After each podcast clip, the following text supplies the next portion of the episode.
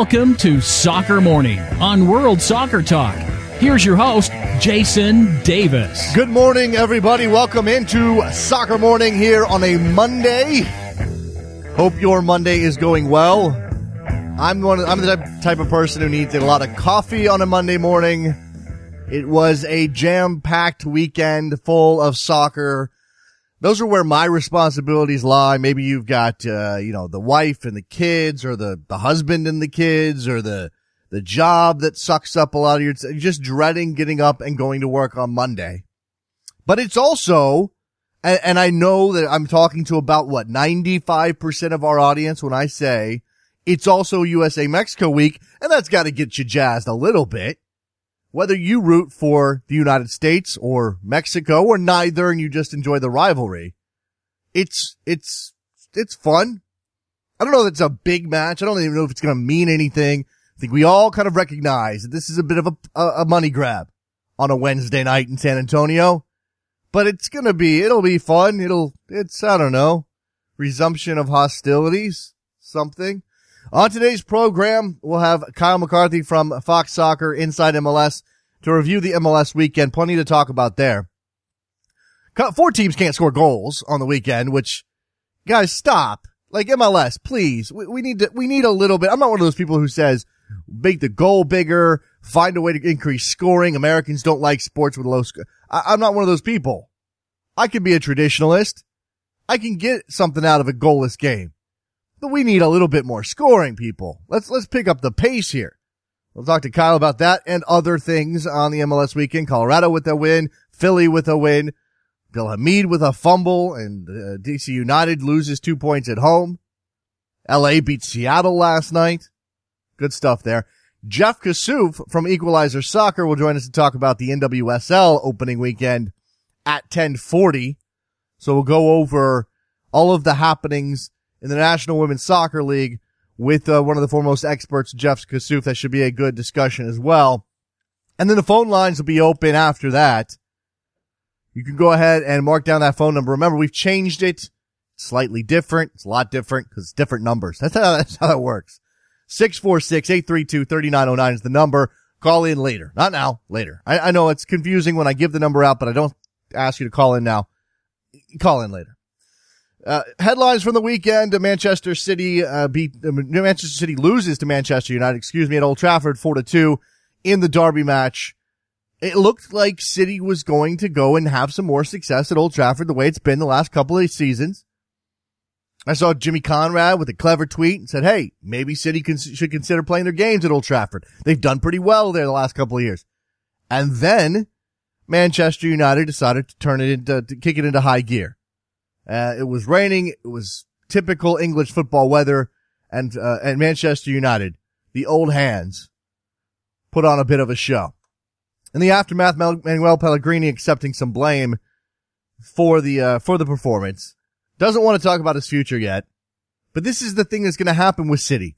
When they fail to reach their goals, and look, they won a, a title last year. They've got two in a couple of seasons now. It's not as though they've been a failure with this project. But as we've seen, when, when they fail in Europe, already out, well, now that they're going to miss out on the title and Chelsea's going to walk away with it, Manuel Pellegrini's job is going to be under question. I understand he doesn't want to talk about it immediately after this game, but he also said, hey, the season's gone in the trash, and here we are. Meanwhile, Louis Van Gaal, look at this story, is out partying after the game with players from the Manchester City women's team. Manchester City women's winger Toni uh, Duggan posted a photo of herself with United boss Louis Van Gaal. The Instagram picture showed a smiling Van Gaal posing for a, ce- a celebratory selfie with Duggan and fellow City teammate Isobel Christiansen, as well as Everton player Michelle Hinnigan. What, what? And then, uh, and then apparently Duggan had to delete the picture because City fans were pissed off. You think? You think? I mean, you want to go hang out with Lou Van Gaal. He's a legend. He's got a, a track record a, a, mile long for winning titles in the game you play. Fine, but you should know better. You really should know better than put it on Instagram. Don't put it out there into the world. Go have a drink with it. Pick his brain. Don't have, come on. Come on. Halftime of the LA Seattle game last night in MLS. We got the roster for the Wednesday friendly that I mentioned against uh, Mexico from the United States.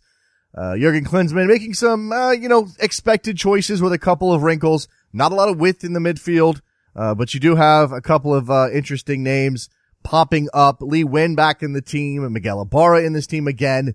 You look at the forwards with Jozy Altidore ruled out through that red card he picked up in Switzerland. Juan Agudelo is back in this team. Julian Green is back in this team. Jo- Jordan Morris, the kid from Stanford, the, the, uh, uh the, the discussion buster. I don't know how else to describe Jordan Morris. When Jurgen Klinsmann talks about how he needs these players to be challenging themselves at the highest level, and he goes and picks Jordan Morris, I don't know what to make of it. I don't know if he's trolling us. I'm sure Jordan Morris is a very good player. I've talked to some people who know this game inside and out and they say he's going to be a good player. But to keep calling him into the senior national team is just an odd choice, considering the other things, the other mantras of Jurgen Klinsmann in charge, uh, while he's been in charge of the U.S. national team. Now, obviously, this is a team limited by the fact this is not a FIFA window. He doesn't have the option to take players from their clubs without their clubs releasing them. DeAndre Yedlin gets a release um, the same, a week, you know, a couple days after, or a day after, excuse me, he makes his Tottenham debut. That's an interesting thing for Tottenham to do. And it's an interesting thing for Jurgen Klinsmann to do, to have him fly all the way across the Atlantic to play in a game, fly all the way back and try to get back into, into the Spurs team and build on his debut. Chicharito Hernandez scored his first goal in almost six months in a 3-0 win for Real Madrid over Eibar this weekend. Uh, Cristiano Ronaldo also scored in that game. And by virtue of Barcelona's 2-2 draw with Sevilla, Madrid is now only two points back in La Liga, so it's getting a little tight. Barcelona did not finish out their match. They pay, they're paying for that. From ESPN, when Barcelona were up 2-0 through Lionel Messi and Neymar with just 30 minutes to play at Sevilla on Saturday night, they seemed set to take a giant step towards sealing this season's La Liga title. They didn't. Mistakes from Claudio Bravo and Gerard Piqué allowed Sevilla to draw 2-2 and allowed second place Real Madrid to move within just two points of the top. Luis Enrique lamenting his team's inability to control that game. And that's not something you normally talk about with Barcelona. When we talk about Barcelona, you talk about controlling a game and, and maybe not killing the game off in the way that most of the teams around the world have to do that, which is sitting back, packing it in, playing, uh, playing a lot of defensive soccer. Typically they close off, they close out a game. They choke it, they, they choke a game by controlling the ball. But when you make mistakes, and every team is prone to mistakes at some point, you have the opportunity to lose points. And now things are getting tight in La Liga. Back to the Premier League for just a second. Chelsea wins 1-0 at QPR. While celebrating the winning goal, Bratislav Ivanovic was hit by a lighter thrown. Did I say Bratislav? Branislav? Yeah, get his name right. Uh, hit by a lighter thrown from the stand. So the FA will open a, an inquiry into that little situation. I don't, I don't understand people throwing things. I never will. I, I don't, it, I, I don't know. There's, there's really no other, there's no other way to say it. How stupid are you if you're throwing things from the stands? I don't care if it's a cup of soda or a lighter or a coin or bags of urine. The fact that you are, you're throwing things from the stands, just, uh, reprehensible, incon- uh, incomprehensible. I don't understand it. Uh, but hey, you know, this is, uh, this is the passionate game that we all love. All right, let's take a break. When we come back, Kyle McCarthy will join us from Fox Soccer. We'll talk to him about the MLS weekend and the storylines therein. Don't go anywhere. Soccer Morning, WorldSoccerTalk.com. Face in the crowd, you're talking too loud.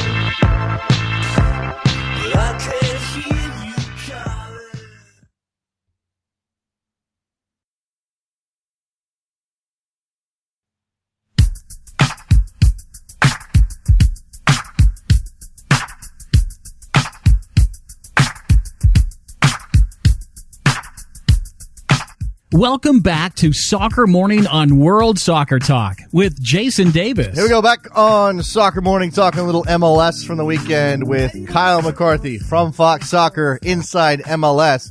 By the way, I discovered that if you go to InsideMLS.com, it redirects you properly. I, I, I typed it in, Kyle, not thinking straight, and then I was like, oh, that's not gonna, oh, it does work. That's very nice. No, it's funny. I try and make it as easy as possible for people to visit the website. There you go. That hey, that's the name of the game. Kyle J McCarthy on Twitter. If you're not following, you should be. Kyle, uh, you, you look around the league this weekend. a couple of interesting things happened. I, am going to go with Colorado and give them some love. Four nothing win over FC Dallas on Friday. I, I don't know if that's a result out of nowhere because this is MLS, but certainly considering the fact that the Rapids hadn't scored yet in 2015, for them to drop four on a on a team that we think is pretty good in FC Dallas has got to be a surprise. It's a surprise, certainly, and Colorado deserved a goal at some point during during the opening weeks of the season. They had they had done enough to score, and, and somehow they they hadn't managed it. And uh, the the absence of Matt Hedges w- was a big deal in that game. And Colorado exploited the uncertainty in the FCD back four and, and rode it all the way to a, a really important result for them to sort of find a, a foundation going forward. Do they do they have um, you know, I, I don't know what to, what to make of them yet, Kyle, and, and it's still pretty early, but do they have enough in the tank? Do they have enough talent there? I mean, Dillon Powers is good. We know that. Dillon Serna, they've got, uh, they've got some defensive strength with O'Neill and, and the like. Uh, but they've, they've now got a, a rookie striker up top who scored, uh, Dominique Badji. Is, is, there enough there? Not yet. Uh, they're going to need to do some reinforcing in the, in the summer transfer window. Of course, they've already got Kevin Doyle, uh, from, from Wolves coming in on a, on a free transfer during the summer, but, uh, for the Rapids, it, it all starts with making the best use of the talent available. I don't think they did that uh, in the first few games of the season. I think they're getting closer to it. I think the the setup you saw on Friday was a little bit uh, more conducive. I would still like to see Shane O'Neill in, in a lineup at some point, uh, but you can't fault the experience uh, that the Rapids have trusted uh, to get that result in Frisco. Uh, so it, it are the Rapids for real? Uh, I mean, I, I think it's a good result, and I think you have to treat it as a one-off, and then uh, see what the Rapids uh, do over the next few weeks. Well, I mean, I, I, you know, as you said, trusting the trusting the experience there, and um, certainly Pablo Mastroeni is a guy who is is probably going to be pragmatic first. He's not going to be coming out and playing some some super expansive soccer, and they've been pretty good defensively to start the year. Yeah, no, they they have a solid base at, at the back, which which is good. They they went out and, and made some some intelligent additions during the off season. Look at guys like Bobby Burling and and Michael Harrington. Those are guys who understand what it takes to put together a decent defense in MLS, and they got Clint Irwin behind them, and uh, there have been some strides in that side of the ball, and then that's been that's been good for the Rapids. It's just a matter of, finding that consistency going forward, being able to transition from when the they win the ball to uh, creating chances down the other end. Now, it seems to have taken the Rapids six weeks, uh, six weeks into the season to, to figure out how to score. As you said, they might have deserved some goals, uh, but they weren't getting them. Meanwhile, you look at the New England Revolution and the Columbus Crew, I'm sorry, Crew SC, and they can't score either. And that's, the, that's not necessarily an expectation. What, uh, what exactly about that game created a, a goalless situation? Uh, it was it was two things. One, the conditions inside Gillette Stadium were awful, uh, particularly in the first half. The wind was was just atrocious, and that that happens in spring in, in Foxborough. And, and two, uh, you had two sides that were pretty familiar with what the other team wanted to do and did everything they could to, to really stop it. So you had Columbus with plenty of the ball and no incisiveness through the lines, and New England really struggled to find opportunities to get on the break and, and threaten the crew because uh, they couldn't get in behind the fullbacks. And once you get that sort of stasis, it becomes difficult to break it. Uh, well, how long are we talking until New England is is really at full throttle here with the with, with the injuries and, and getting everybody back into this lineup? They need a few weeks to to get everyone on the same page. It, it seems to be one thing after another. This weekend it was Chris Tierney, uh, who was out with an ankle injury, and, and his absence makes a big difference because he's their their best set piece taker and their best uh, crosser of the ball. So it's a it, it's been a, a tricky start for the Revs. I think they've come through it all right. Uh, they managed to get some points, uh, and, and I think it's going to be a few more weeks until everybody's firing. Uh, just let me take a twist on the on the Revs situation. Juan Agudelo gets a call up to the national team, uh, Kyle, for that game on Wednesday night that you're covering in San Antonio. Is he really back? I mean, look, this is a, a special case. It's not a FIFA window. Jozy Altidore is not available because of that red card. Is is Agudelo back to that level, or, or we still we still need some time for him to to recapture uh, what he was doing with New England the last time around? There are flashes uh, that he can get back to that level. I think his movement has improved over the course of the season. I think you look at the goal he scored in Colorado last weekend. That's certainly a a, building block for him to take forward. But he needs games. Uh, he hasn't played a lot over the past year, and I think some of the, the, the sharpness that you're looking for at the international level will come for him uh, over the next few weeks as he sorts of settles in. But for, for Agudelo, there's there's an opportunity there. Uh, when you look at the the forwards available to Jurgen Klinsmann at this point, uh, there's a there's a vacancy sign out front, and, and he can be a guy who who helps fill that void. And the fact that he's in the squad to face Mexico on Wednesday gives him a chance to impress. Yeah, and he wants to take it. It'll be interesting to see if he can jump ahead of guys like Rubio Rubin, who's still developing into the the full player that he's going to be, but has been getting significant looks from Klinsmann. Obviously, as you said, the forward core, the forward pool, not not super deep right now. Uh, back to MLS. Uh, let's talk about Philadelphia. They get a win over New York City FC. A late goal from Vincent Nogueira gets them that victory. They had uh, a bloodied uh, Sebastien Le Toux. Uh, Zach Pfeffer essentially scored with his backside. Uh, this, you know, the Philadelphia needed this win pretty desperately, Kyle. I, I don't know if you saw it as a step forward in their play or just some bounces went their way. Get the result and worry about everything else later. I think that's that's the important thing for the union right now, and uh, they also uh, were able to to get some steady ground b- between the sticks with John McCarthy. Uh, there were there were a couple of hiccups here and there, but but the Union were able to get through the game and and get a late result, and and that is critical for them, particularly in the way that they struggled at Kansas City a weekend ago to close out games. Uh, you need to you need to find a way to get points when they're on the table, and Philadelphia was able to do that. Uh, there's still a lot of work to do at PPL Park, but uh, Saturday was a good day for the Union. And on the other side, I, imagine that Jason Kreis is going to be none too happy that they went down 95 and couldn't at least get a point from that match. Uh, you know, th- th- they seem to be a, a work in progress. Uh, meanwhile, you know, and we'll get to Orlando City and their win in, in Portland in a minute.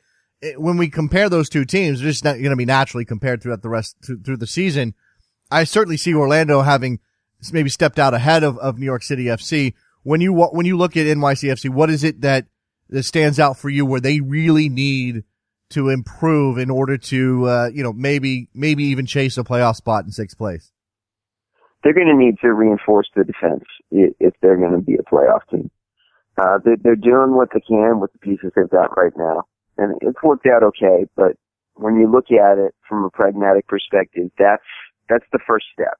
You have to, you have to go out and get a commanding center back who can really provide that solidity. And, and NYCFC just doesn't have it right now. Uh, so I, I think when you look at NYCFC, you're, you're looking at a team that's good at keeping the ball, that has WG up front to provide that sharpness, but you want, you want that, that leader at the back, the guy who you know is going to be able to, to really grab a game by the scruff of the neck and say, hey, we're closing it out. We're getting a point in PPL. Mm-hmm. Uh, let, let's, let's see out the game. And, and I'm not sure they have that. Well, yet. I mean, you have a you have a converted fullback in Chris Wingert who's playing in the middle. You obviously have uh, Jason Hernandez, who's a, a longtime veteran. But I, yeah, I, I don't know that neither that, that either one of those guys is where they need to be. We're talking about, you know, we're talking about a a dominant center back, or at least an MLS dominant center back to push them over the top. Yeah, I, I think that's right. But that being said, six teams make the playoffs in the East, so everyone's going to be in the mix for a while, and and it gives you plenty of time to to figure it out yeah. uh, and and see whether something will will shake loose during the summer transfer. You, you, mentioned that six teams in the in the playoffs from each conference this season. Obviously, that's uh, well over half the league and a, a very um, a large number, too large number for most of us. Do you think it's had an impact on the play? I mean, we got again, we got two scoreless draws this uh, this weekend uh, with New England Columbus and Sporting Kansas City and RSL. And there's been enough. There's been enough of these games already that I think we're tired of them. and I think it's already approaching last year's single uh, uh, uh, total. Is that partly down to the amount of, of of room these teams have to work with when it comes to playoff places? It, it might be. Uh, it might factor in uh, to game plans on on some fundamental level, but I think the the bigger picture is more influenced by the fact that a, a lot of teams just aren't firing on all cylinders. They're not in a rhythm yet. Uh, they're not uh, producing the sort of soccer that they want to see, and that's really the brass tacks of it. It's it's not so much about you know we're thinking about getting getting a point here or there. I mean, coaches always think about that, but you want to see teams really putting together good performances consistently, and we haven't seen a lot of that through the first six weeks of the season. Yeah, certainly. Uh, rhythm is difficult for a lot of reasons. Um, not just the the typical startup to the season, but you've had uh you've had the international break to to to mess with things. Certainly, injuries seem to be a problem. We're we're getting a lot of players. Clint Dempsey missed out for the Sounders last night. You had uh, Aristeguieta missing out for the for the Union with a calf strain. Th- these little injuries are popping off. David David Villa's already missed a game. These little injuries are popping up. It, I don't know if there's a trend here to to draw from, uh, Kyle, but certainly that's that's got to be frustrating for coaches. Well, it's certainly frustrating because the the depth in the league is is an issue when you have uh, rapid expansion and you have a salary cap that's less than four million dollars a year you're going to have some problems when your best players pick up knocks, and it extracts a toll on the quality of play. Uh, it, it's pretty evident that you can't compensate when those best players mm. miss out on games. Look at, look at what happened in uh, Seattle uh, and LA Galaxy last night. Clint Dempsey and Robbie Keane both out. Mm-hmm. And it was a decent game, but it, it never hit the heights that you would expect uh, from those two teams, partly because the two best players that were supposed to be on the field weren't there. And MLS right now isn't in a position to compensate when its stars aren't on the field, and mm. it's showing. Yeah, certainly that, that, that game, and uh, let's uh, let's actually come to that game since you since you brought it up. I certainly thought that, as you said, it, it was an okay game. Obafemi Martins tried everything he possibly could to score on Jaime Penedo, and it just wasn't working out. Uh, Lamar Neagle was fairly effective, but LA did what this is this to me. It seemed like a very Bruce Arena performance in the fact that they didn't have Robbie Keane. He made some adjustments. He throws uh, Alan Gordon. He may not have an option, but uh, Villarreal not ready. Throws on Alan Gordon. They they become a bit of a, a direct Route One team, and they don't really need to to stretch themselves in order to do that. I mean, they they they may be lucky to get the goal, uh, Kyle, but but in the end, that was very LA. Yeah, uh, LA needed a result, and and they went out and got it, despite the fact that Robbie Keane was hanging out with Curtin Alfo and and David Beckham up in the up in the suites, and uh, that was a that was important for the Galaxy, and it was important for Jaime Penedo, who has been a little up and down, has had a difficult start to the season uh, in terms of getting that consistent form. For for him to produce the display that he did last night, I, I think was was good for him.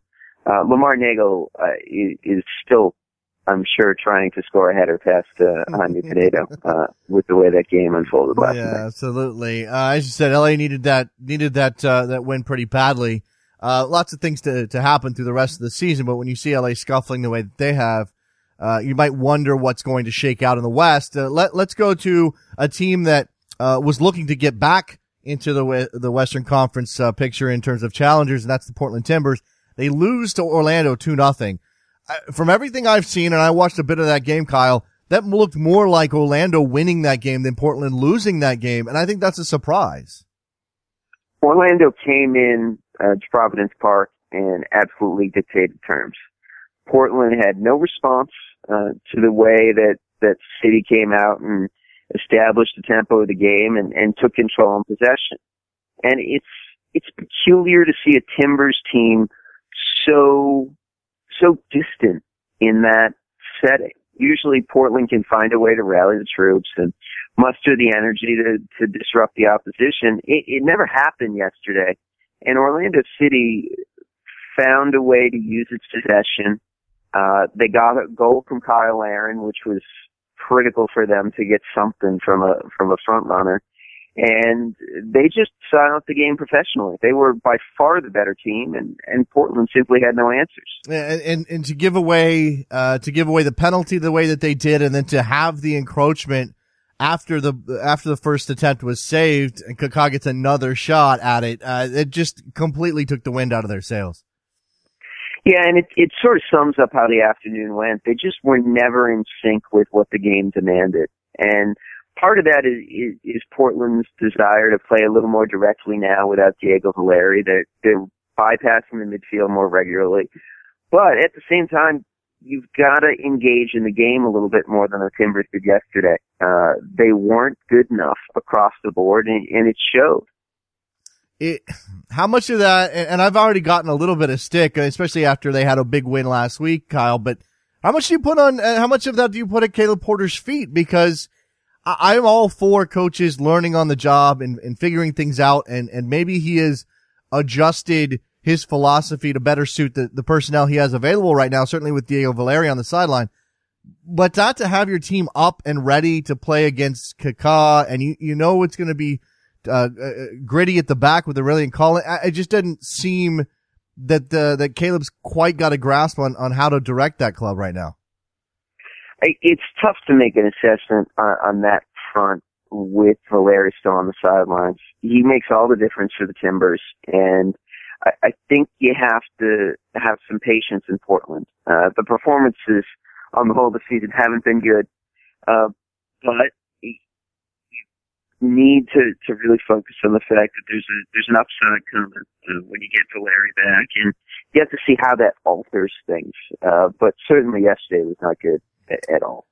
Let me turn to the Houston Dynamo, three nothing win over Montreal. Uh, Montreal has not looked, um, eh, they haven't looked great. They've obviously had the Champions League to uh, distract them. They're in the final, and I think that's, uh, that's maybe enough for them right now, Kyle. It's going to be difficult for them to, to kind of pay attention to both fronts with, with everything that they've got, and, and maybe Klopas will sacrifice on the league level. Is, is that a matter of a hangover for them? And, and look, I mean, obviously give Houston credit for, for finally getting back on the scoring sheet? Yeah, I think it's more about Houston and, and what they were able to do. Um, getting getting goals after a, a frustrating uh, trip to Seattle uh, was important for the Dynamo. I think they've there have been some some decent signs uh, for Houston uh, in the early stages of the season, but they haven't had enough end product. And uh, to go out and get three goals, uh, get a good performance from from rookie Rob Lovejoy, uh, to really help seal the game uh, in the late stages. Uh, I think it was a, it was a good step forward for the Dynamo. It was a it was a good day for rookies scoring yesterday, or sorry, this weekend with Badji, Kyle, Cyle Larin, and, and Lovejoy. Uh, let's uh, let's turn to San Jose, one nothing over Vancouver. Um, a bit of a step back for Vancouver, who had uh, kind of taken up that mantle as maybe the best team in the league at the moment, or pay, playing the best anyway, and they go down to San Jose and lose. Uh, Sanna Nyassi with the goal. Uh, Vancouver is, are they just going to be prone to, to some of these dips every now and then, especially on the road? Yeah, I, I, on the road, I think is the key. Uh, the, every team in MLS is prone to dips. Every team is going to put out a couple of bad performances. Uh, that's just the nature of 34 game season. And Vancouver was not very good on Saturday. Uh, San Jose, for that matter, was not very good on Saturday. It was a bad game. Uh, but the Earthquakes managed to to grind through it. They improved a little bit after halftime and uh, found a way to get a goal uh, through sheer persistence and and Sanna Nyassi. So uh, it's it's one of those things where where the Whitecaps expected more uh, from this week. Uh, they weren't great against Columbus on Wednesday, but they got a point, and and they certainly weren't good in San Jose on Saturday night. And uh, Carl Robinson will have a quiet word with his players and say, look, hey, if we're going to be one of the best teams in the league, we've got to do a little bit better. Speaking of uh, potential one of the best teams in the league, uh, maybe a little bit surprising how quickly it's kind of coalesced under Jesse Marsch in, in, Jersey. The Red Bulls go down in DC and, and get a draw. Now they needed obviously Bill Hamid to sort of spill a ball right in front of the net off of Sacha, Kljestan free kick to get the, the point out of DC but that's not an easy trip for anybody. Uh, and, and, and I suppose you give DC United credit certainly for taking the lead late into that match, Kyle. Uh, but uh, in terms of where the Red Bulls sit and where the, the and where United sits rel- relative to each other in terms of, of, of your expectations this year, does this game give you any uh, any information at all? Not a ton. Uh, I think uh, for the Red Bulls, it's a good point. Uh, it was a good comeback. Uh, it's, a, it's a display of the character within the ranks to to be able to to issue a response immediately, uh, going down for that second goal, and then and then persisting to to get the point. Uh, for United, I think it's been a lot of the same. They had that that awful performance in Harrison, but they've uh, they've leveled out over the past few weeks. Uh, you'd like to see United see out that game at two 0 up, but uh, I, I think it's it's pretty much same as same as for for United right now. Well, I mean, and they've they've obviously counted on Bill Hamid to bail them out. I'm not saying they lean on him more than any other team in MLS, but he's been pretty good. And to have him make that mistake again, you know, most you either want him to hold that ball, which even if that's difficult, he should be pairing it wide, not directly back in front of him. That that's got to be a little bit of a of a gut shot. Now Hamid goes on international duty with that kind of stuck in his craw. Yeah, I mean it it's out of character certainly, but when when you ask Hamid to do as much as he's had to do at points this year, you know these things happen, and it's the mm-hmm. same thing uh, with, with Tyler Deric in, in Houston. He was asked to do far too much in the in the early stages of the season, and he had that that terrible mistake against uh, Orlando to to cost the Dynamo points. These things happen when you when you ask a goalkeeper to to do a lot, and it's it's no reflection on Bill Hamid, who has been fantastic uh, and will respond to that sort of mistake, mm-hmm. uh, and that that's just part and parcel of goalkeeping. So mm-hmm. uh, for United, it's it's a, a sign that they need to still improve a little bit from the run of play and and really uh, provide more of a foothold uh, to to relieve some of that pressure on the knee. Last game that I've got here is Sporting Kansas City and RSL. They they played to a goalless draw. Now it, it probably wasn't uh, as nearly as bad as it looks on paper, but Sporting should have probably got you know they should have gotten a goal. You could say that they deserved a goal. And meanwhile, RSL, and that's where I'll focus first, Kyle, doesn't seem to be generating a whole lot at the moment. And you know maybe this is growing pains under Cassar and, and a shift in system. But if you're RSL and, and the fan base, are you a little worried about the lack of production? Maybe a touch. Um, but you also have to factor in the circumstances on Saturday. They're going to Sporting Park to play against Sporting Kansas City, a, a team that's going to, to push numbers forward and, and press hot. The, the game plan, uh, at Sporting Park is always to soak up pressure and wait for the counter. Mm. And RSL did that for the most part. They, they didn't get the counter, uh, certainly. Uh, they, they posed very little threat going forward, but, uh, they were able to do enough defensively to get a point, and that's what you expect uh, when, when you go on the road and in in the conference. Uh, you have to keep a firm base first and foremost, and RSL did that. Now, do you want to create more chances? Absolutely, but you have to get Joao Plata back uh, first, and and then see how that impacts things before you can truly assess them.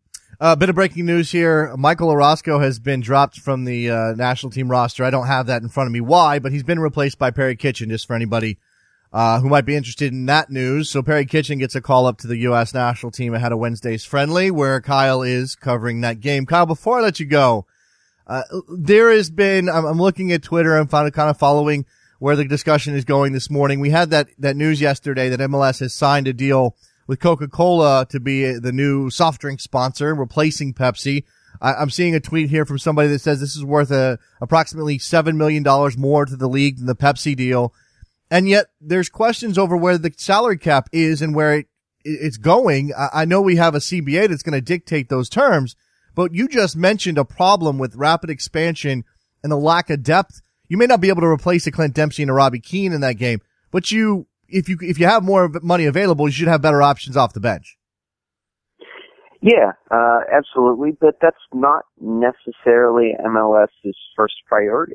Uh, I think if you're MLS, you have to you, you're looking at the business perspective first, and if you have an opportunity during collective bargaining negotiations to reduce your overhead costs from what they were anticipated to be over the next few years, then then you go ahead and take that. Uh, it's not like MLS is, is in a, a financial position where they can just spend money wantonly. They have to they have to be prudent with, with how they approach things. And uh, is it weird to juxtapose the fact that MLS has a you know, sub four million uh, salary budget every year with the fact that uh, Coca-Cola is willing to pay high seven figures to sponsor the league? Of course it is.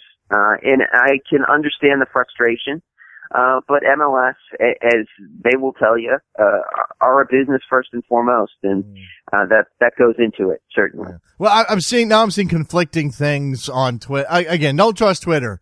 I got some. I got some some tweet that's saying it's worth more to the league, more to the league over the life of the uh, of the deal, and then somebody else saying it's actually they're actually paying less annually than Pepsi did. It, regardless, the point is that if MLS is going to be signing these deals, people are going to be calling for that salary cap to move up uh, more uh, in a, in a quicker manner than than we've seen it. And again, if you're going to if you're going to have this be at the same time as rapid expansion, I think that's where people's questions will be, Kyle, and, and we'll have to see because MLS, you know, for all of the gains that they've had, if we start to see a significant decline in the quality of the play, and I, am you know, I'm seeing it. I'm seeing some games that just don't look good. Uh, people are going to notice. Absolutely, and it's important for diehard supporters to to voice those concerns. And, and I think you see that every weekend. You see people who are invested in the league, who are concerned about the future, and who are saying, "Look, this the quality hasn't been as good as you want it to be uh, over the first six weeks of the season." And it, it's important to have that say. Uh, the the issue, as always, is, is how do you balance that? Uh, from MLS's perspective, where, where they're uh, primarily focused on, on getting the bottom line right. Yeah. And, and that's a, that's a difficult course to chart. And, and one way, uh, you, you could see MLS address the situation somewhere down the line is to, to increase spending at the top end, uh, and, and find ways to, to funnel that money back into, uh, bigger name stars, uh, perhaps adjusting the designated player rule, uh, figuring out ways to, to spend in areas uh, that aren't necessarily related to, to boosting the salary budget. But mm. it, it's a lot of parlor uh, talk. MLS just just finished a collective bargaining negotiation, so uh, it's it's certainly worth monitoring, uh, especially if the if the quality of play continues uh, as it has over the first six yeah, weeks. We're out of time. Kyle McCarthy, Kyle J McCarthy on Twitter, inside MLS over at Fox Sports. Thanks for your time, Kyle. Enjoy the game on uh, on Wednesday night. Perhaps we'll get a chance to talk to you about USA Mexico at some point. Sounds good, my friend. Thank you. There goes Kyle McCarthy. Excellent as always. Let's take a break. When we come back, Jeff Kassouf from Equalizer Soccer will talk NWSL with us. Don't go anywhere. Be right back.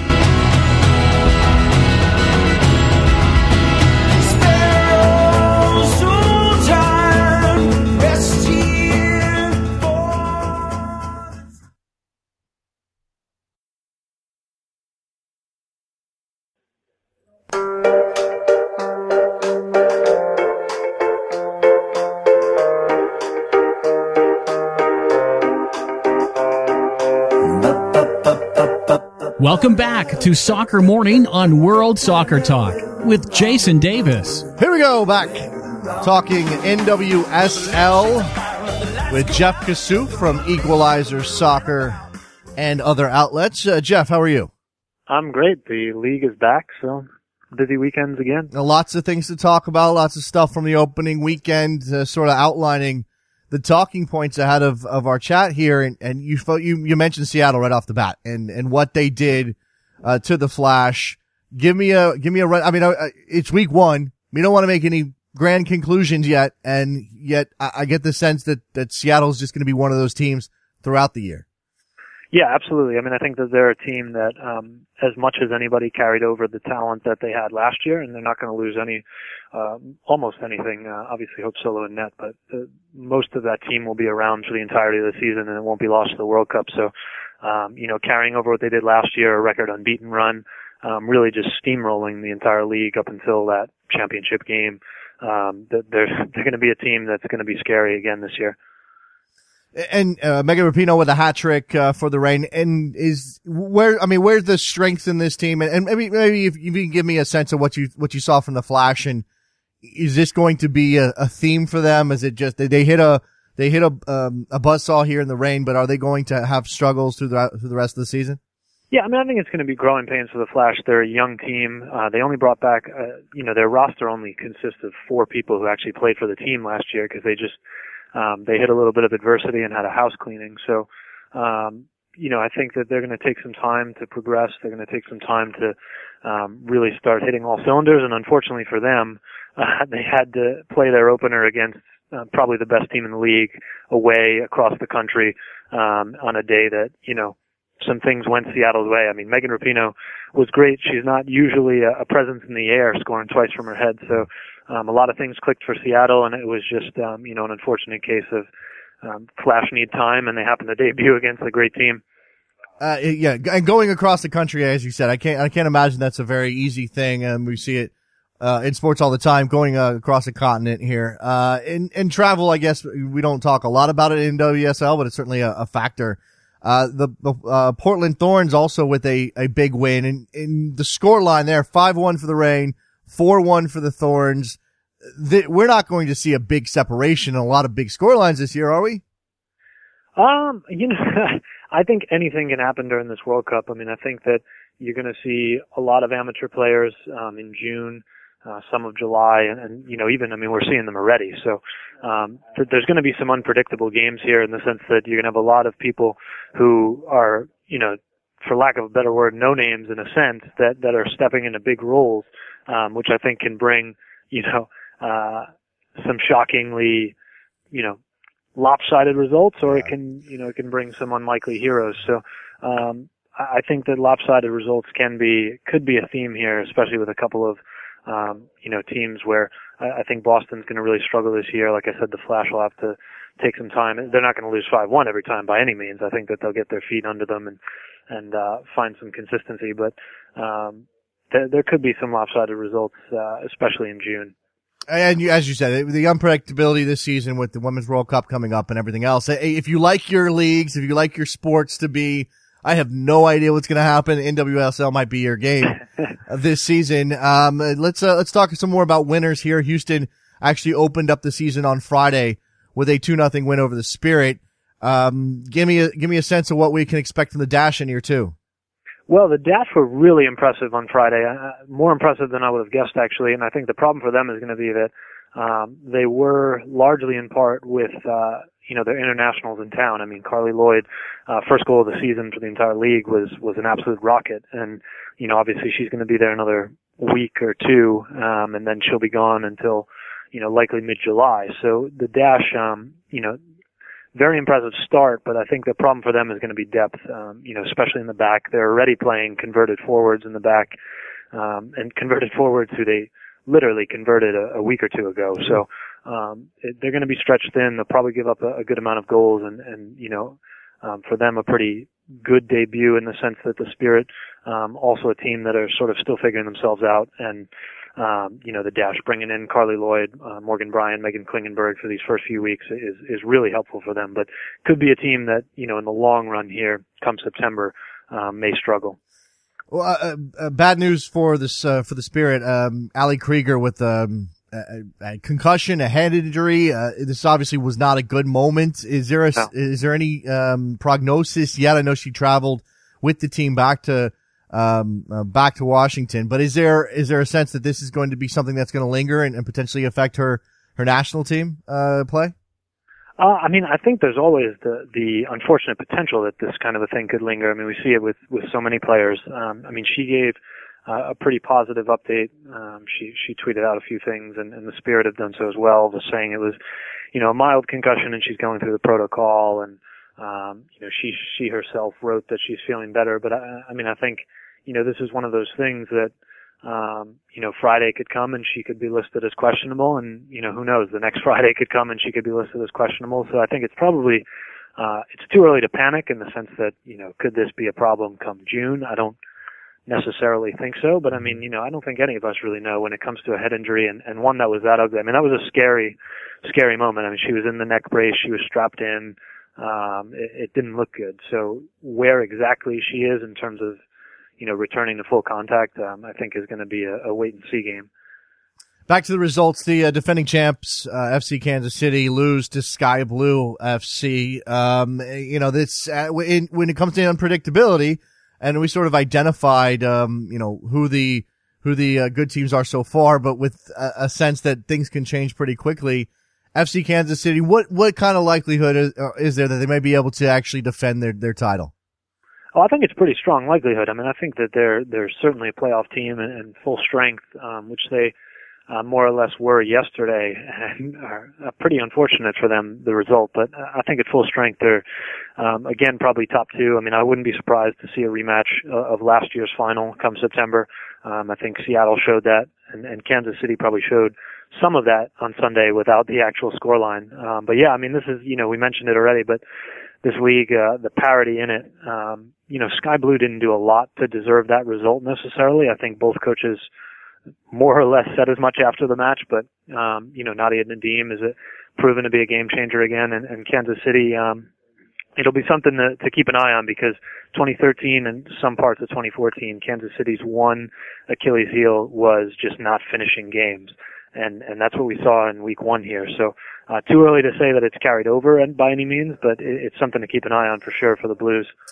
How's the you know for for for people who are obviously going to be focused in on the Women's World Cup this summer and, and looking at the, the women's, the U.S. women's national team specifically, but we know this is a league that was built on the idea of Canada, the U.S. and Mexico all, uh, throwing players into the pot and, and, trying to, to make a go of a, of a, a professional women's league that would last.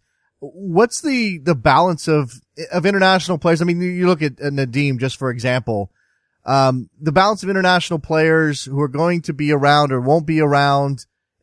You've already identified some of the amateur stuff. I guess what I'm, I'm getting to, Jeff, is are we going to have an extremely large disparity in, in the talent levels that are on the field when we get to June?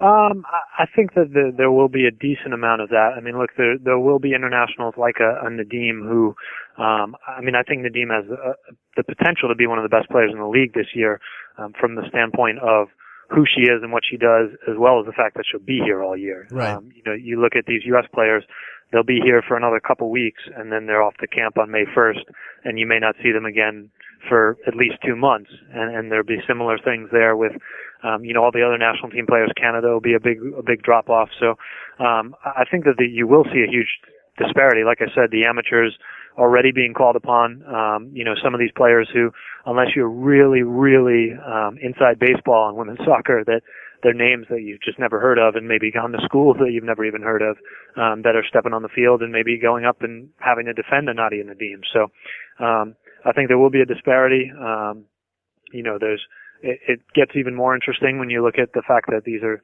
amateurs who aren't play who aren't paid. Um, mm. You know, there, there's going to be a wide range of talent, and, and that's sort of been a, every coach has approached it differently in terms of what they want to or how they wanted to build their team. You know, some of them have gone completely away from internationals. They want a core group. Um, some of them have tried to, you know, still rely upon them and know that they'll make a second half surge when they all get back in July. So, um, how those play out will be interesting to see. Uh, do you have any names? I mean, you throw Nadim obviously out there, but do you have anybody else that, that people should be looking for when when the U.S. internationals uh, go away on May 1st, when the Canadian internationals go away, when some of these other big names leave, who who should we be looking for? I mean, again, it's going to be interesting to see how even the play is, considering the amateurs involved and, and some of the level. But are there other other women, are there girls out there, are there women out there who you you know are going to have to be stars and are going to have to carry their teams? Yeah, I mean, I, I think that some of them are names that maybe um, those semi-familiar with the league have seen from from last year. I mean, look, you know, Seattle again to come back to them, um, not really losing any of their field players um, to the World Cup. So, you know, Kim Little, MVP last year, who who I think, I mean, she wasn't on the ballot because whatever for FIFA World Player of the Year, but she should have been. Um, she was that good, and she'll be here the entire season because Scotland failed to qualify. Um, you know, her midfield partner there. Um, Jess Fishlock uh, is, is Welsh, and she, you know, Wales failed to qualify. So a lot of these Seattle midfielders that have been spectacular um, will be here the entire year, and, and I think that'll be a big thing that'll carry the reign. Um, and you'll see these sort of, um, you know, I don't know if mid-level is a, a fair way to put it. Uh, almost maybe the group of snubs, maybe a fair way to put it, of players that, um, you know, a whole other topic of maybe should have some U.S. caps or call-ups that that don't, and they're sort of on that cusp, like. Um, you know, a Becky Edwards, a, Jen Buczkowski, um, even an Allie Long getting in and out um, of camps that you know these players who are sort of on the cusp haven't really gotten a look and maybe are maybe part of the next cycle somehow. Um, I think are players that are really going to break out this year. We can't get away from the, the, the health of the league as being a talking point, Jeff. It's just going to be a, a, thing until the NWSL, and we all hope this is true, is 10 or 12 or 15 years in. How was the opening weekend from a business perspective? Uh, I think it varied. Um, you know, I think the the attendance in Houston was was good. I know that they were happy with it. The the Dash and Dynamo folks there. Um, you know, playing in Sporting Park for Kansas City on Sunday was was good to see. I think the crowd was pretty good, uh, about eight and a half thousand. So, um, you know, in Sporting Park that looked okay and you know sounded okay, and, and I'm sure that you know something to build upon for more games in that building. Um, you know, the the Seattle crowd a bit concerning. I know there's some weather stuff there, but you know, given the quality and everything, I know it was up against the you know same time as the Sounders being on the road, and you know, there's all these factors. So I think you know generally there's there's certainly nothing to to look at and say, well, this is you know this is the sign of the end or anything. Um, mm-hmm.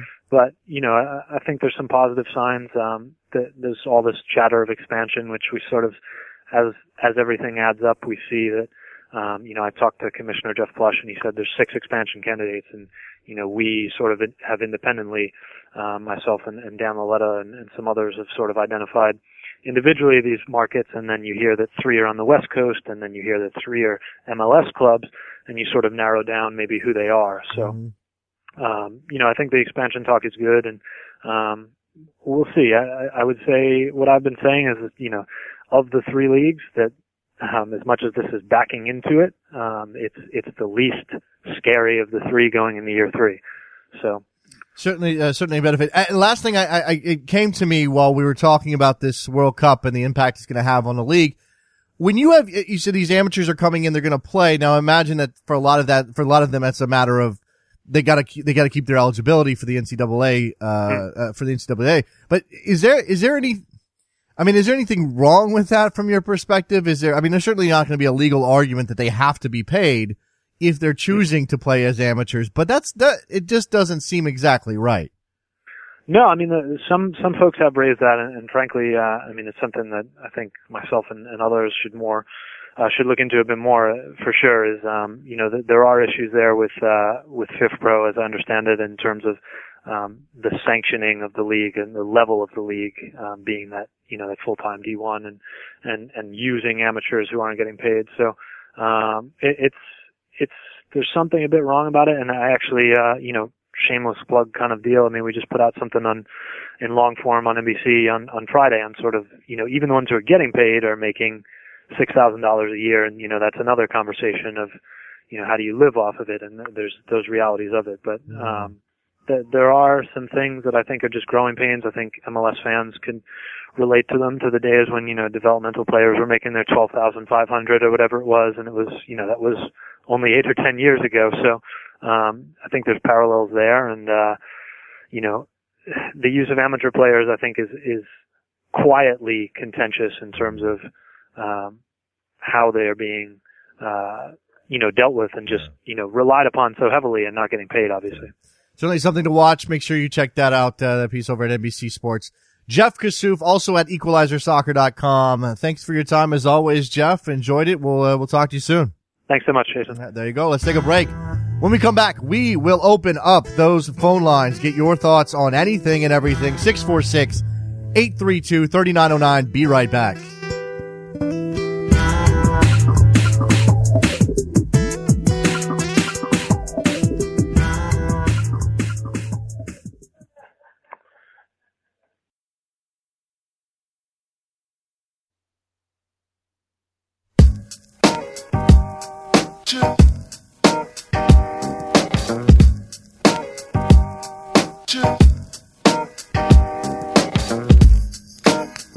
Welcome back to Soccer Morning on World Soccer Talk with Jason Davis. Back on Soccer Morning, phone lines open 646 832 3909. Lots of discussion again going on over how MLS is supposed to improve the quality of play, certainly the television ratings, because those have to get better in order for MLS to get where it wants to be. Every time Don Garber opens his mouth and says, we want to be a top league in the world by 2022, we all chuckle a little bit and go, how? How exactly do you intend to get there? When you sign deals with Coke, that's great. Coca-Cola's on board. All right, fantastic. Especially if, if Pepsi's moved on. And again, I'm not quite sure if this deal is worth more or less than the Pepsi deal. I don't know that it's either here nor there. There are plenty of new sponsorships that MLS is garnering that indicate that there is money to be made from these companies interested in the target demographics that MLS can boast. But in order to grow and get where you want to be, meeting that goal of 2022, you're going to have to improve the quality of the product, improve the television ratings, and again, put more money back into the system. And I do think it's important to note every single time that we talk about money in MLS, we have to remember how much money went down the drain between the years of 1996 and 2007, 2008, 2009. We're not talking about a league. And, there's, you know, obviously MLS still claims to be in the red. That certainly was the talking point during the CBA negotiations. We're still in the red. We're not making any money. This is a league that is still $100 million, uh, still $100 million down, blah, blah, blah. And I think people don't want to, re- people don't want to believe this. And yes, there are different ways that you can account for the money spent on MLS now, spent on MLS 15 years ago. You have to ask yourself, and I think this is a, a question of how much you put on the game, how much you, your loyalty is to the game, and how much your loyalty is to your, your rationale is that the people involved in the game, the people who put that money down the drain back in 2000, well, they deserve to get their money back. Typically sports ownership, certainly soccer ownership, is not a money making proposition. Owners don't go into this business to make a bunch of money, at least not year over year. They're not looking at, hey, let's, yeah, oh, we got, we got some money coming in. Uh, we're running at, you know, running a surplus this year. I'm taking that money out, putting it in my pocket. First of all, the fans don't like that. Definitely not in Europe. Put the money back into the team. And if you're an owner, the goal, I suppose, if you want to look at it as an investment, is that the value of your team goes from whatever you paid for it to something much, much higher. So when you sell it, you're making out. Is the, is the salary cap too low? I'm not sure you're going to find anybody who doesn't think that the salary cap is too low. Do these sponsorships that MLS is getting from Coke and Audi and uh, who else? There's more out there I'm missing. American Express, somebody, right? Do those directly impact your thoughts on the, on the salary cap? Does the $90 million TV deal impact your thoughts on the salary cap? You could argue, I'm not making this argument, but you could certainly see it this way. And this is definitely how MLS is viewing it. They got to get up to a certain level. You got to they got to balance some things out before they can jump ahead. Start throwing money at the cap. I want the cap to grow because I want the league to get better. And as I said to Kyle McCarthy, you look at the expansion that we've had, whatever the reasons are, logically, it looks like it's, it's because of expansion. It's because of depth issues, because of injuries. But you look at what's going on and you, you wonder about the quality. You wonder if we can keep it going. Let's get to Mark Fishkin on the line from Seeing Red here on backheel.com. Hey, hey, Mark, what's going on? I'm uh, I'm enjo- what's going on with you? I'm I'm enjoying the, the conversation a lot, uh, especially you know with the the word of the new Pope deal. I think what everyone has to consider is um, over the the last you know, few years. You talk about development academy teams. You talk about now entire USL teams, which by and large, uh, I, I guess if you're not in the Pacific Northwest, are are really just a development expense, right? Mm-hmm. I mean, here is an entirely second new team for some of these clubs that is going to generate almost no revenue. And that has to be thrown into the mix as well. I mean, we know that Don has said a number of times, uh, you know, we're spending X percent more on player development than, you know, we spent more last year than we spent in the last 10 years. Yeah, And. I, I kind of have to believe that. I, I think that's I think is- that's true, Mark. I, I, just let me chip in here. I think that what's what's interesting is to consider is that for a lot of fans, this is hidden money. This is this is not money that we see out in in the you know again a salary, especially because the players union releases these numbers. Is a very public thing that we can see. Oh, these guys are making, he's making Right. a hundred, he's making 250, this guy's making six million. We don't know exactly. We can only take the league's word on it that they're spending 25 million on, on development or whatever the number is right now. It almost doesn't matter. And that they're putting forth, again, they're putting forth this money into the USL programs to, to get, uh, you know, to get, you, you gotta run the team. You gotta send them places. You gotta feed them. Yeah, you know, obviously some of these guys are senior level players who go down for a bit, but, uh, but a lot of them aren't. There's, they're USL contracts and the teams are running these, these clubs now. Uh, Go, go ahead.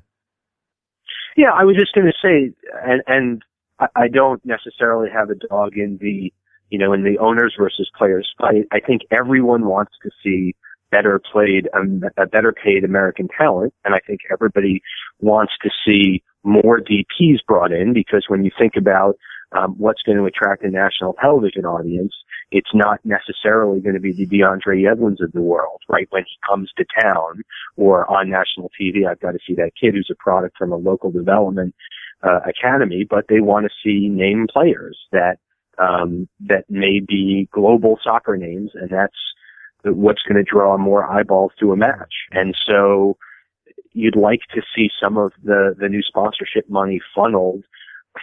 Frankly, if the goal is more TV ratings, Yeah. to to go ahead Yeah. and grab more of those name Yeah. players almost exclusively. Yeah, I got to move on, Mark. Appreciate the phone call. Mark Fishkin from Seeing Red. You should be listening to that podcast. It's Red Bull's focus, but it's pretty good. Any MLS fan can get something out of it. Mark, thanks a lot. Yep, thank you. All right, got to move on here. Let's uh let's go to Jerry in uh, Rhode Island. Uh, wants to talk about uh, this MLS situation. I'm not sure if he's talking about this week or what, and the San Jose Earthquake Stadium. What's up? What's up, Jerry? Hey, um, well, not not just this week in general, but it it ties into the whole revenue discussion because uh, for the first time this weekend, I was able to watch a San Jose match with their new stadium, which is fantastic, honestly. But uh, I did have a problem with it in a way, and and it's mainly come to the uh, that that bar that they have set up Yeah. at the uh, at the stadium. The wor- which is- wait, Jerry, the, is the in world's itself, I know the know world it looks great and everything, but I feel like it completely destroys the atmosphere in that stadium. uh, maybe like it I was watching it and people were milling about the entire time. It was just really strange. Uh, I I don't know. I just I feel like a, lot of a lot of owners in this in this league do things to make more money. I'm sure they're making a killing off of it, but it just doesn't strike me as a soccer atmosphere. Well, hey, look, it's a little, it, it- Jerry, it's a little gimmicky, right? I mean, it's, it, and, and I think mm-hmm. that, that, that these owners and these teams have a balancing act that they have to pull out. They have to go, okay, how much can we just count on the fact that we've got a new stadium and our team is, is going to win enough games to get people is, you know, is that enough? Or do we need to throw a gimmick in here? Do we need a, the world's longest outdoor bar in San Jose? And, and maybe they don't, they, maybe they didn't believe enough in their product or maybe they just thought from a business perspective, that's the right way to go. I can see what you're saying though. It certainly is an issue. And and when we, It- yeah. when it, when it comes to the to the revenue issue here, we're, we're talking about uh, obviously MLS and, and what kind of investment they, they need to make, and and th- this again comes to what you're talking about. And I'm not picking on you, Jerry, but I, d- I do think that as American soccer fans now and as MLS fans, we've had we've seen so many advancements, we've seen so much growth, we've seen so many stadiums, we've seen so much uh, you know DPS with big names coming to this league. We're greedy as hell. We are greedy as we want. We want everything to be exactly the way we want it. We want the salary cap to be tripled. We want our stadiums to be exactly the way that they should be. We want, and, and I don't think there's anything wrong with that. And in fact, if, we, if we're not greedy, then the league stagnates and doesn't go anywhere. But I'm just pointing it out, Jerry. Yeah, no, no, it's it's fair, it's fair, but we're all like we're all pining for for the best league as, that that we can possibly have, but Yeah. I just feel like it's it's strange because like when I the other de- another night I watched that uh, Concacaf Champions League match in uh, Costa Rica. And, and I understand, like, we don't want to have an atmosphere where people are, you know, throwing batteries or bags of pee or something like that. But like, it just doesn't seem like I don't see any, I don't see any atmosphere in the league, even like say Portland or Seattle where there, there's great support but there's no, you don't really feel like everybody's invested in a way. You know what I mean? It's yeah, but there's no, look, I, there's I, no scary atmosphere in MLS. I, I, think I think that look, I, I don't want I don't know if I want scary. I'm okay with the way Seattle Yeah. and Portland do it. Thanks for the call, Jerry. I I, I do think that Yeah. look, we're we're in a modern sports age, and this is going to be a situation where pe- sometimes people just aren't going to be as invested as as our as the diehard fans want them to be. This happens at every sporting event in this country. NFL, Major League Baseball, hockey, you have casuals, you have tourists. They're not buying in. They're just there to have a nice day out at the park or at the rink or at the basketball, uh, the arena, whatever it is, to be seen or, or, or to look around and, and look, people walk. It's, it's fine. It's fine. Let's all calm down. Rick, uh, Rick in Philly wants to talk about, uh, Eduardo Galeano. What's up? Uh, hey, Jason. I missed the beginning of the show, so I don't know if you already brought this up, but I mean, it's it's a it's a huge loss for literature, and it's a huge loss, I think, for soccer. Most people talk about serious books about soccer, you know, artistic books about soccer, and they bring up Nick Hornby as being the beginning of it, but it's really Galeano and and his descriptions of matches in soccer and Sun and Shadow uh, are one of the things that really drew me to the sport in the first place. I it's sort of an odd thing to call about, but when I was in college, um, my minor was Latin American history, and one of my professors gave me the stack of Galeano books, and I didn't get to Soccer and Sun and Shadow until I had actually graduated, and it just changed my perception of, of everything about the sport, about what was happening on the field, about about the players, about the fans and their interaction. It, it's just a tremendous loss. It's certainly uh, worth noting the passing of Eduardo Galeano, uh, Uruguayan writer. Um, and, and as you said, uh, Rick, I, I, you know, I I grew up before soccer became my my overriding passion. I grew up a baseball guy, and and baseball has a tradition of that sort of uh, lyrical, evocative writing, the the magic of the game, um, the, the, the the romance of the game. And, and this is why I, this is why soccer and sun and shadow is on my list and, and I need to get to it is because I think soccer lends itself. This is the connection for me. I don't know if this is a connection for anybody else, but the connection between baseball and soccer for me is the history of the two sports, the working class roots, and, and again, the way that those games, for different reasons, lend themselves to that romance. Uh, it's, it's good to, it's good to mark his passing. Thank you, Rick. Yeah. Anything else? No, no, he's gone. I, I lost Rick. He jumped out. Didn't have, didn't want to talk about his union winning a game. Didn't want to talk Ajax. Only wanted to talk about Eduardo Galeano, which again is fine. Absolutely fine. At 74 years old, uh, has passed away. Uh, all over, all over Twitter, people are, uh, sending out their, uh, their thoughts on this. Uh, let me get back to Twitter here. Coleman on Twitter. More, more MLS DPs equals more immediate viewership, but it's best idea for growing quality of the product play on the field and the brand long term. Is it the best idea? Uh, this is the this is the multi-million slash billion dollar question ultimately for MLS. This is what the whole thing comes down to with the strategic thinking of the league. This is why we talk. This is why so much of our focus, and I mentioned that Simon Evans piece over at World Soccer Talk last week. Go read it. So much of the focus is on the way we do the sport and not just the sport itself. Soccer's not going anywhere, people. We're not going anywhere. We're going to be here. We're going to talk about this game. We're going to love this game. We're going to watch this game. We're going to watch the goals. We are here. Soccer is here. The league isn't going anywhere. And yet there are so, still so many questions as to how to get where we want it to be. And if you are the type of person who wants to see MLS become a top league in the world, and honestly, honestly, maybe I'm boring for this. I just, I'm just glad it's here. I, I'm glad I get to watch it every weekend. Yeah, I, I do root for the league to get better. And I root for, for all of American soccer to get better. But ultimately, come a long way already. I don't know. It, it, it's, it's the, it's the question. How much do you give? How much do you give over to those marquee names because they grab, they grab people's attention? And how much do you put into the, in, into the bottom level? How much infrastructure do you spend on? What, what do you do exactly to make sure? Because guess what? That is not a guaranteed thing. You can put all the money you want into the academies. You can put all the money you want into your developmental systems, into your, uh, into getting your USL pro team to start producing senior level talent that's going to come in, be ready to play. You can do all of those things and, and, and still fail at it. You can still fail. So I think MLS sees this certainly from a business perspective. I'm playing devil's advocate here. The, the owners in that room, the people in charge of directing that strategy go, if we spend, if we spend $6 million on this player, $8 million on this player, $5 million, $4 million, $3 million, if we do that, we're going to get more people in the stadium. We're going to sell more tickets. We'll get more eyeballs on our television product. We'll get more money into the system and we can continue to grow. But if you try to sell them, and I'm not, again, this is about the game itself. Try to sell them on putting a bunch of money into an academy, into a youth team, into those kinds of things. They can't see the return right away. You can't see, you can't, it's, it's much easier to see the return on a DP than it is on a homegrown talent. There are only so many DeAndre Yedlins.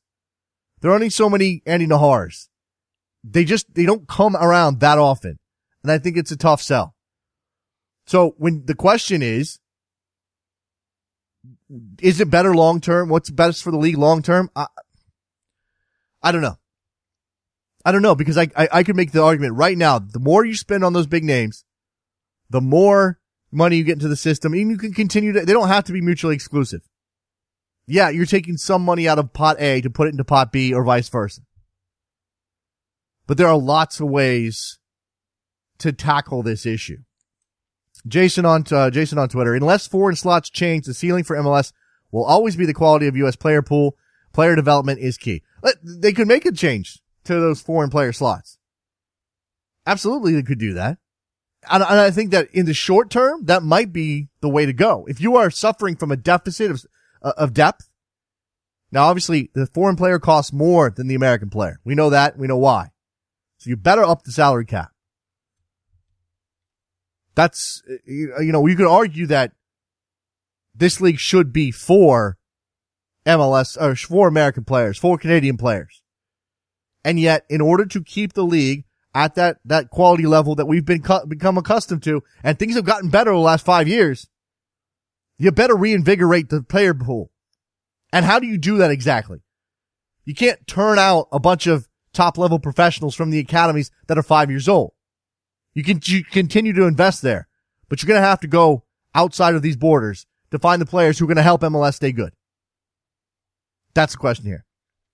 All right, just a couple of minutes left. 646 832 3909. I got some stuff to do today. I got to run. We have any callers lined up? Am I missing anybody yet? Lots of, uh, lots of talk, lots of things to talk about from the weekend. Nobody's mentioned yet the Manchester Derby. Haven't seen that. Patrick on Twitter. Can you MLS use some of, uh, some or all of this sponsorship money for some new refs? This weekend was, aw- was awful. Maybe. I don't know. Yeah. Can we pay some, can we, can we get some new refs in here? Are these guys full time yet? Uh, refereeing as like my least favorite thing to talk about. I know it's a problem. I know it needs addressing. I think PRO is trying what that means exactly. I don't know, but I hate talking about referees because when they ruin games, it's just so sad. It brings me down. When, when they hand out yellow cards or red cards or penalties that change games, and it's not even about that really. I mean, a referee can have an awful game and never hand out any questionable call with a card or a penalty. Just fouls can be questionable. Fouls can change the rhythm of a game and wreck anything that might be entertaining about it. That's, that's an issue too. Garrett on Twitter says that uh, we need a coffee sponsorship. I don't have my mug with me this morning. Didn't get a chance to grab it. Suggest Tim Hortons or Dunkin' Donuts. Those are only, those are the big ones, right? Those are the, is there anybody else? I mean, I guess Starbucks, whatever. Starbucks not putting money into soccer. Coleman says that MLS is banking on the American public not being able to unequivocally identify quality soccer and wanting to sugar it up to gain views. I don't know that that's, I don't know that's necessarily true. I don't think it's interesting to consider that you have competing interests here between the notion of whether or not, uh, whether or not the owners want to put together teams to win games or they want to curry, if they want to curry an MLS quality up the ladder overall. Do, are these, are those things, can, can they coexist? Exactly right. Exactly. I mean, look, Merritt Paulson may want to go win the Champions League. And in order to do that, he's going to need better players, more money. But he also probably wants to see the quality of the league go up overall. So when he goes into that room and he sits down and says, we need to spend more money, do those other owners agree with him on that front? And, and again, th- th- we've seen that uh, we talked about the split perhaps that may or may not be there. Let's go to Alex in Brooklyn. What's up? Hi, this is Alex from Brooklyn. Um, I I just just, wanted that. to talk about the the MLS revenue. Sure. I think um a lot of has been made up the the Coke deal, but they also been getting revenues from the Sky Sports deal, Sure. the and that's going into into the Middle East and the new Brazil TV deal. So Well, yeah, those aren't those aren't big those aren't big dollars, Alex. I mean, relatively speaking, I'm not saying they're not they're not consequential on some level, but let's not act like signing a deal to get MLS on late night in, in, England with or uh, Britain with Sky Sports or on television in Brazil is somehow going to. Well, Uh, I'm not saying it's, it's big dollars, but the thing is, it. I feel my my personal opinion is that it should be at least five million, and right now is at three point seven something. yeah. You Well, tell me that's- that that, how- that is a big jump for one from three point seven to five is like a one point three million dollar difference. So what's Okay. You know. Uh, you, look, I, Alex, I, I, look, that sounds, it is a lot of money. Obviously, so it's a lot of money for me. If somebody wants to improve, uh, you know, give me a, a raise of, of that amount, I'll, I'll take it in a second. Uh, but, oh, it- but it's for an entire team. no, I know that, David. And what, what uh, Alex, what I'm saying though is that it's sort of an arbitrary thing. We pick these numbers out of, out of thin air. We say, all right, the league, the, the salary cap needs to be this amount. It needs to be that amount. The, the problem I think is that until MLS is flat out on a level competing with the, the, the, the leagues that are sort of in its orbit, meaning, La- uh, meaning Liga MX certainly, meaning some of the South American leagues, uh, Argentina, Brazil, until, uh, until MLS is on that level, maybe even like competing with the big teams in Colombia, places like that. It, it's, it's not going Yeah, matter. It's not going to matter. You cannot, but you cannot compete without the No, no, no, no. But what I'm saying, Alex, is, is that it's arbitrary to say that the league. I'm not saying the salary cap shouldn't go up, and the quality should go up with, uh, with the salary cap increase. But teams need to be teams need to be investing in scouting and player identification, in putting together a system that works for their teams. All of these things are variables that come into play when you talk about the quality of the league. And for us to put an arbitrary number, thanks for the call, David. Uh, Alex, I'm going to let you go. If you put a, arbitrary number on the salary cap and just say, oh, it needs to be five million. Well, why exactly? I mean, I, I think it's fine to identify that. But what, what exactly is that supposed to, like, h- how many players is that? How much quality is that? Lots of questions to answer. No, eh, no easy ones either. All right, let's, uh, let's get this, uh, show wrapped up. Thank you very much to our guest today, Kyle McCarthy and Jeff Kassouf. Make sure you go to 3nilfc.com to buy a t-shirt and uh, backheel.com slash store to get yourself a mug. My voice is going out and I gotta, I literally gotta run. I got stuff to do. Thank you very much for listening, guys. We'll talk to you uh, tomorrow, Big Tuesday episode of the program. See you then.